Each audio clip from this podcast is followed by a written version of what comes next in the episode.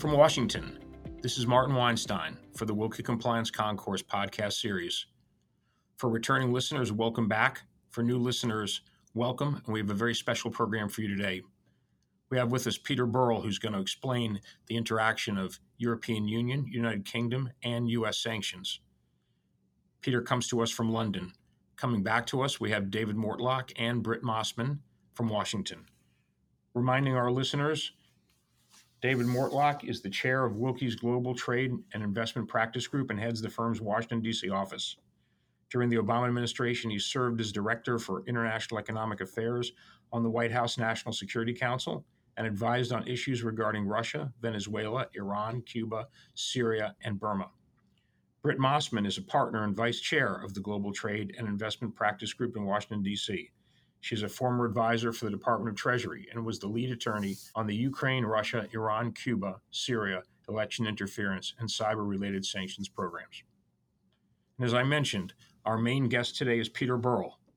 Peter heads Willkie's litigation, compliance, investigations, and enforcement, and white collar defense practice groups in Willkie's London office.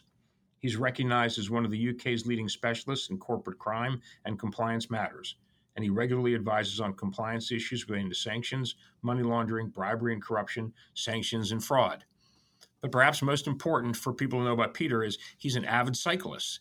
And in fact, Peter will cycle some of the portions of the Tour de France, I think, after or maybe before some of the professional cyclists. And he has from time to time been known to manufacture or brew his own special sparkling wine known as the Fram Fizz. So, welcome, Peter from London and David and Britt from Washington. It's so great to have you all here. Um, Peter, Let's start with you. Can you give us sort of an overview, a 50,000 foot level on what the UK sanctions encompass?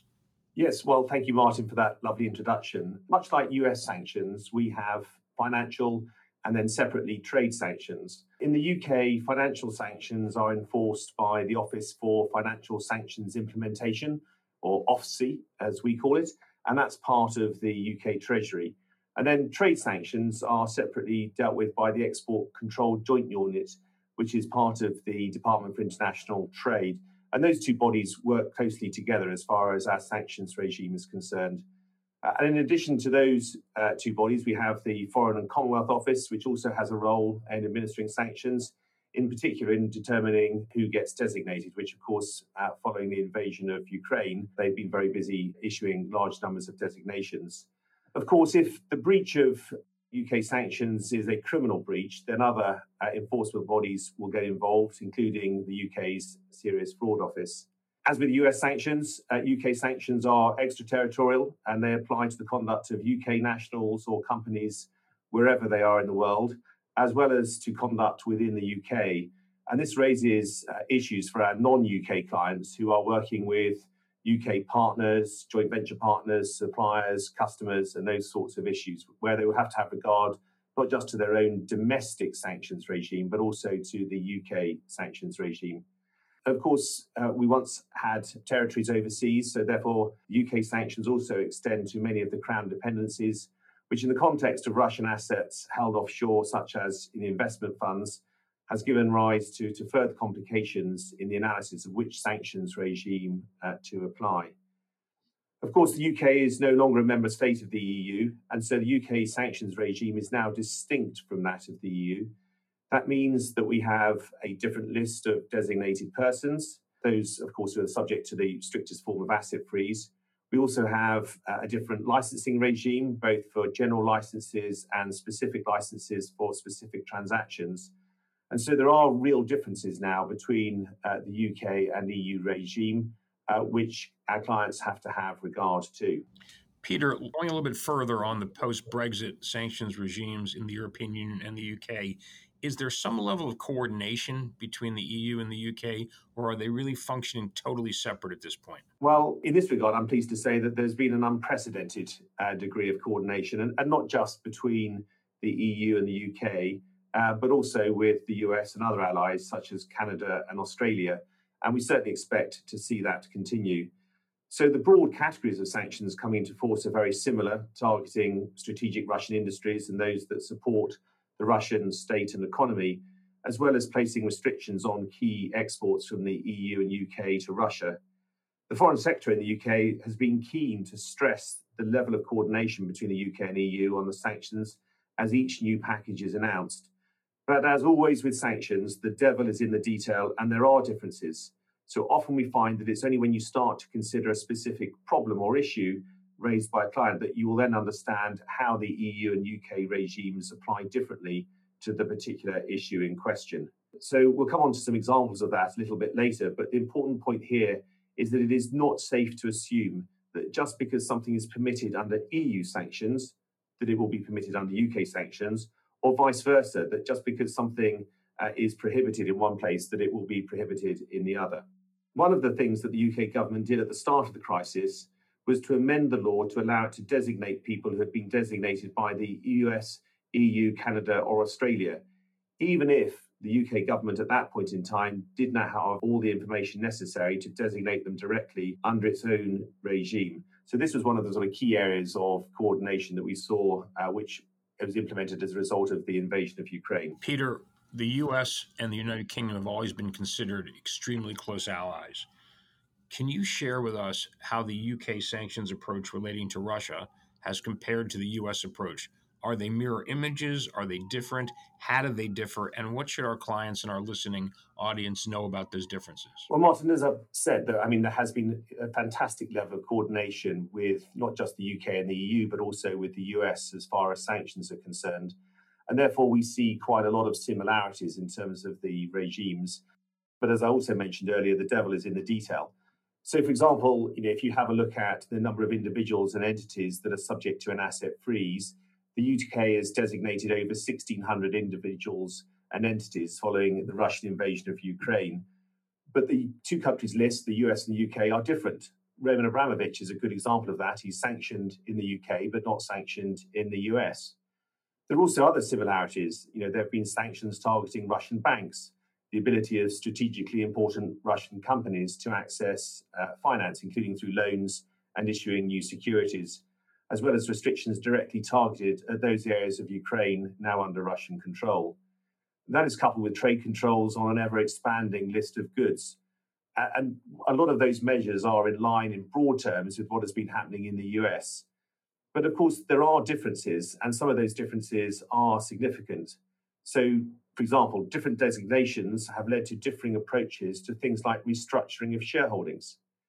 In some cases, restrictions in one country have come into force before they have done so in another. And that has provided jurisdictional issues in terms of shareholders taking defensive action in one jurisdiction in anticipation of, in this case, perhaps the US following suit behind uh, the implementation of sanctions in the UK. Another major challenge relates to the differences uh, in how sanctions apply to companies and in particular to those who own or control them. So, for example, in the US, persons whose property and interests of property are blocked are considered to have an interest in all property and interests in a property of an entity which they own a 50% or greater interest in, whether directly or indirectly. What that means, in simple terms, is that any company that is owned 50% or more by one or more blocked persons is blocked as a matter of law regardless of whether OFAC actually names it on the SDN list. By contrast to that, in the EU, sanctions automatically extend to any entity owned, and now importantly, or controlled by a sanctioned person. So it's not just an ownership issue, it's a control issue. And similarly, the position in the UK, the UK asset freeze also applies not just on ownership, but also on control by a designated person. And just to confuse matters or make it more complicated, the test for control under the UK sanctions regime is different to the test for control under the EU sanctions regime.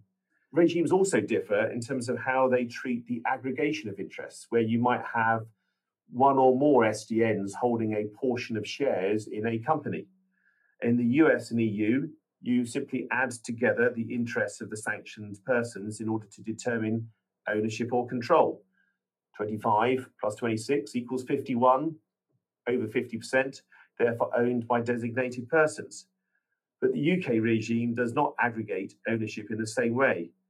Although it's always important to bear in mind that, of course, even if there is not ownership by more than 50%, there may nevertheless be control by an SDN of an entity, which again means that effectively it should be treated as if itself is designated.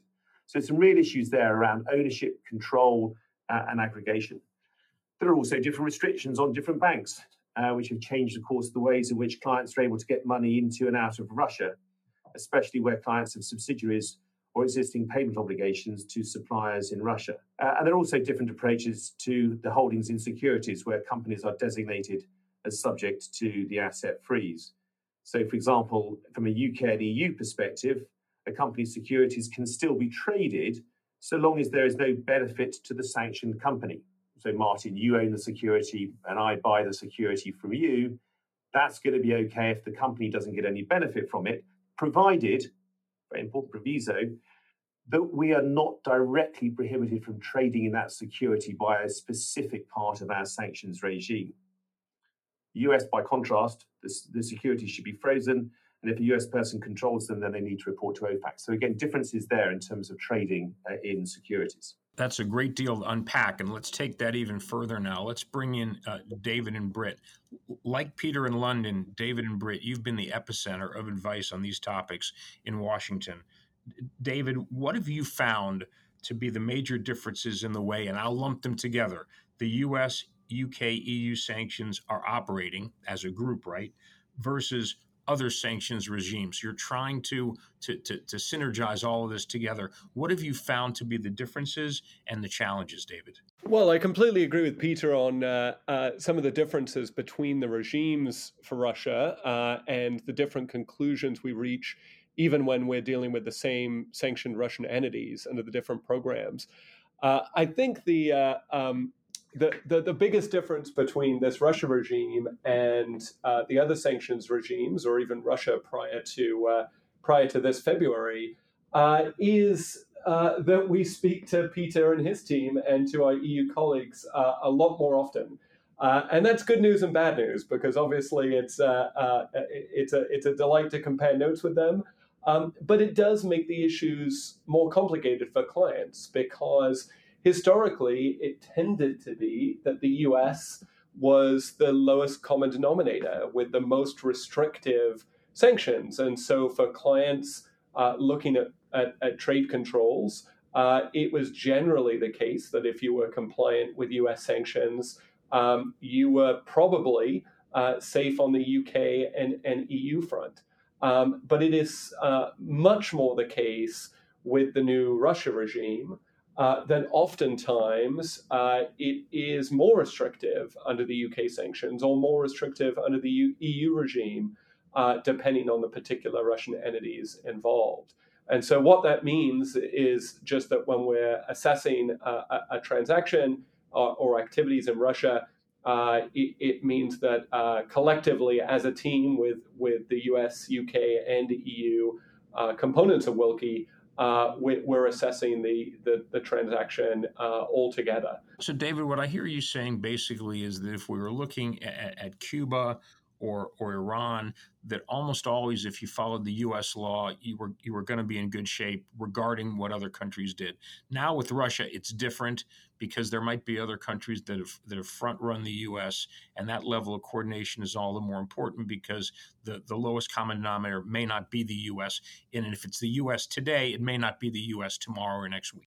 I think one other interesting wrinkle to keep in mind is the EU blocking statute as well, which lingers in the background. And while it applies currently to Iran and Cuba sanctions, generally prohibiting EU persons from complying and enforcing contractual rights in EU courts based on Iran and Cuba sanctions. It does not apply to the US Russia sanctions. And as a result, it certainly looks as though the EU and the UK are perfectly comfortable with uh, their citizens uh, complying not only with the EU sanctions but also the US sanctions, uh, and that that remains the case uh, for the time being, at least. Britt, you're really on the front line of all of this. I know you and I have talked about this a great deal, and, and you're really answering, uh, along with David, some of the toughest client challenges. What are the challenges you're seeing clients facing across all these different regimes, whether it's Russia, as we've just talked about, or other regimes? What are the challenges you're seeing today that clients are facing, Britt?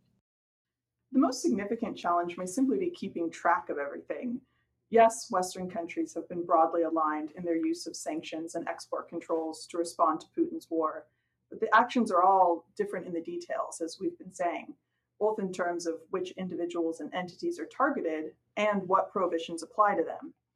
Since February 21st of this year, in the US alone, we have seen at least four new executive orders, five directives, four determinations, 39 general licenses, and around 50 FAQs related to Russia and Ukraine that's not counting any of the times these actions have been amended and reissued.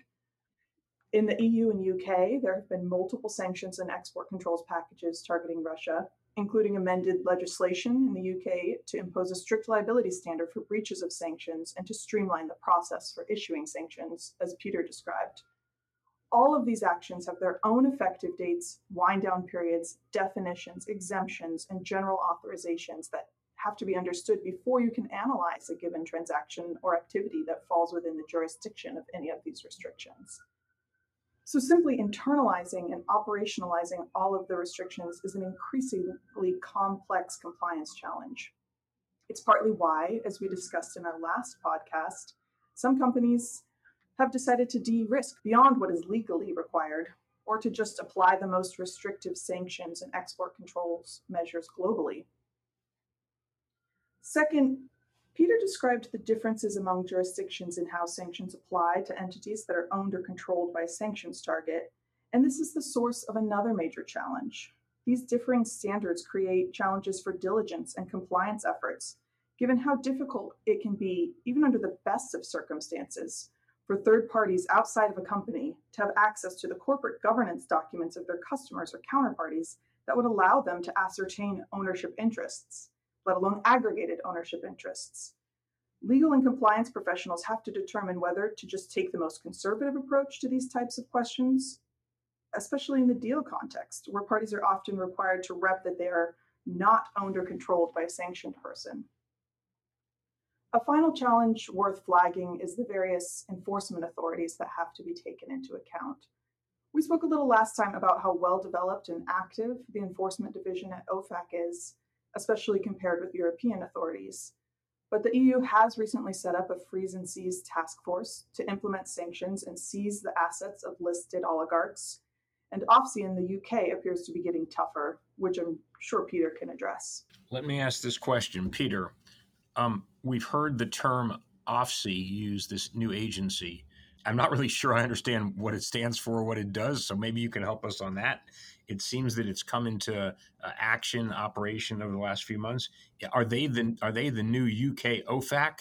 How do they work, and uh, can you help us figure out what they do? Yeah, sure, Martin. So look, as I said at the outset, you know, OFSI is a bit of a mouthful in terms of its full uh, full name. So the Office for Financial Sanctions Implementation, which is part of the UK Treasury and imposes uh, sanctions. It, it uh, came into effect in 2016 uh, taking over effectively from HM Treasury. So it's, it's just another department within that same overall body. Um, look, in some respects, it's it's you know the, the new OFAC in the sense that it's leading the charge in terms of sanctions implementation uh, in the UK. Uh, and obviously, has got much more uh, freedom now that we are separate from the EU in terms of the UK government's ability to implement its own sanctions regime to deal with its own priorities in terms of national security and foreign policy, etc. But on the other hand, it's it's no OFAC in terms of the size of the penalties. Um, so our largest penalty so far was 20 million pounds uh, a couple of years ago, um, but its last enforcement action was in June 2021 against a fintech company with penalties of just under $100,000.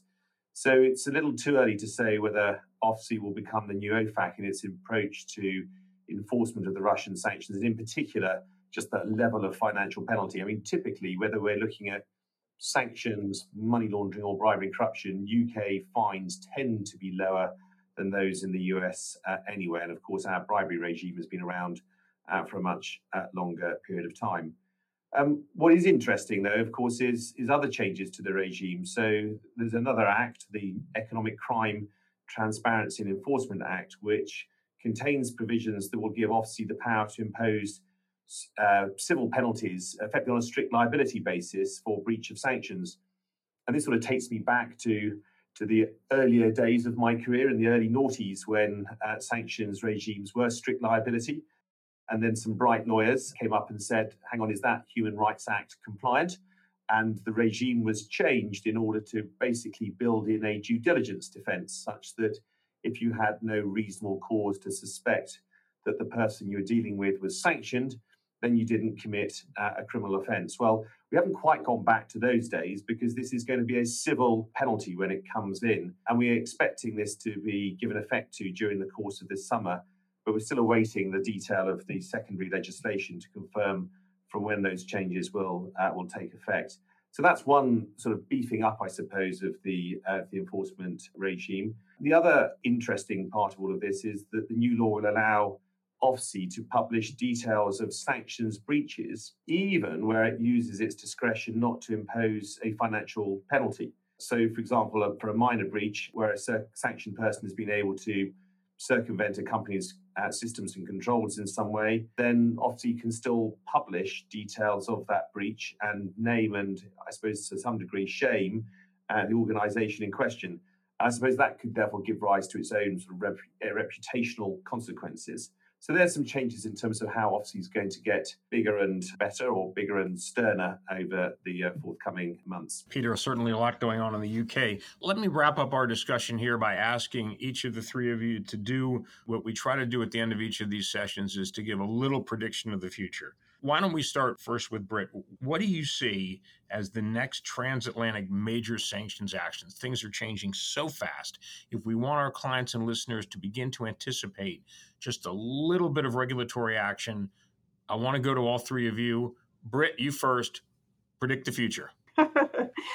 well, this uh, isn't a huge development, but one of the things that trade nerds like us that are following closely and people who deal with all the time are, are, the upcoming general licenses that are set to expire. So there are a number of general authorizations OFAC has has issued um, that are only have weeks left on them. And at recently, the OFAC director Andrea Gacki spoke um, at a conference saying that OFAC was evaluating extending these general licenses, but in my experience, those extensions really get down to the wire and can can come out the day that a general license is actually expiring. And so um, we're watching this closely, but I, I, do think it's likely that that we will see see see some extensions for another 30, 60, or 90 days on on the key general licenses.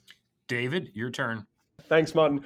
I'm going to say oil. Obviously, there's been intense conversations uh, with the United States and the EU and amongst the EU uh, about further restrictions on oil. The United States has prohibited the importation of oil and other energy products from Russia into the United States, but has not threatened sanctions against or imposed sanctions in a way that would make it difficult for the Europeans to, to import energy products from Russia. And so clearly want the EU to take the lead on that decision. It's been difficult to get consensus among the EU on what those restrictions will be.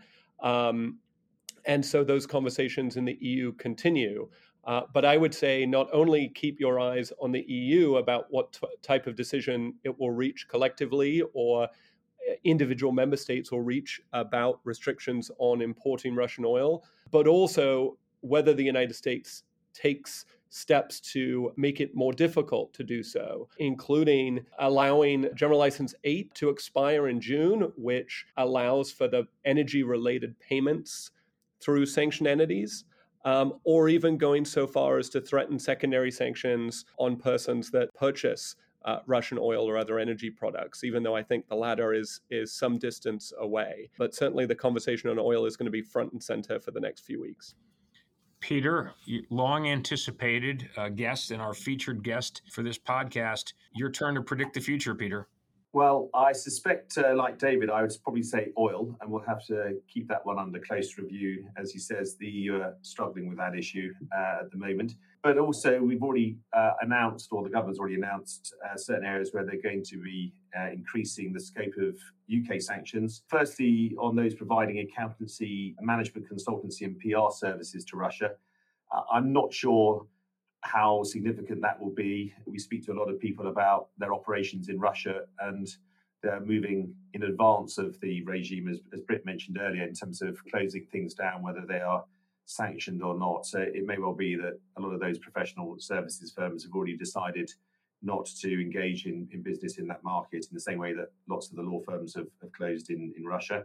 The second area is that we've announced that we'll expand our trade sanctions to target uh, other key exports to Russia, such as chemicals, plastics, rubber, and machinery, uh, and also reverse imposing import tariffs on products from Russia, including platinum and palladium. So, uh, look, that's just a direction of travel. It's, it's going to increase over time. And I'm sure the list of designations is going to, to expand. I think this is now sort of the new normal in the sense that now that we are, you know, in that sense, unshackled from the EU, you will see much more UK driven sanctions uh, going going forwards. Peter Burrell from London, David Mortlock and Britt Mosman from Washington, thank you for a fascinating conversation. Uh, this is Martin Weinstein for the Willkie Compliance Concourse podcast series. Thanks for listening, and we'll be speaking to you soon again. Goodbye from Washington.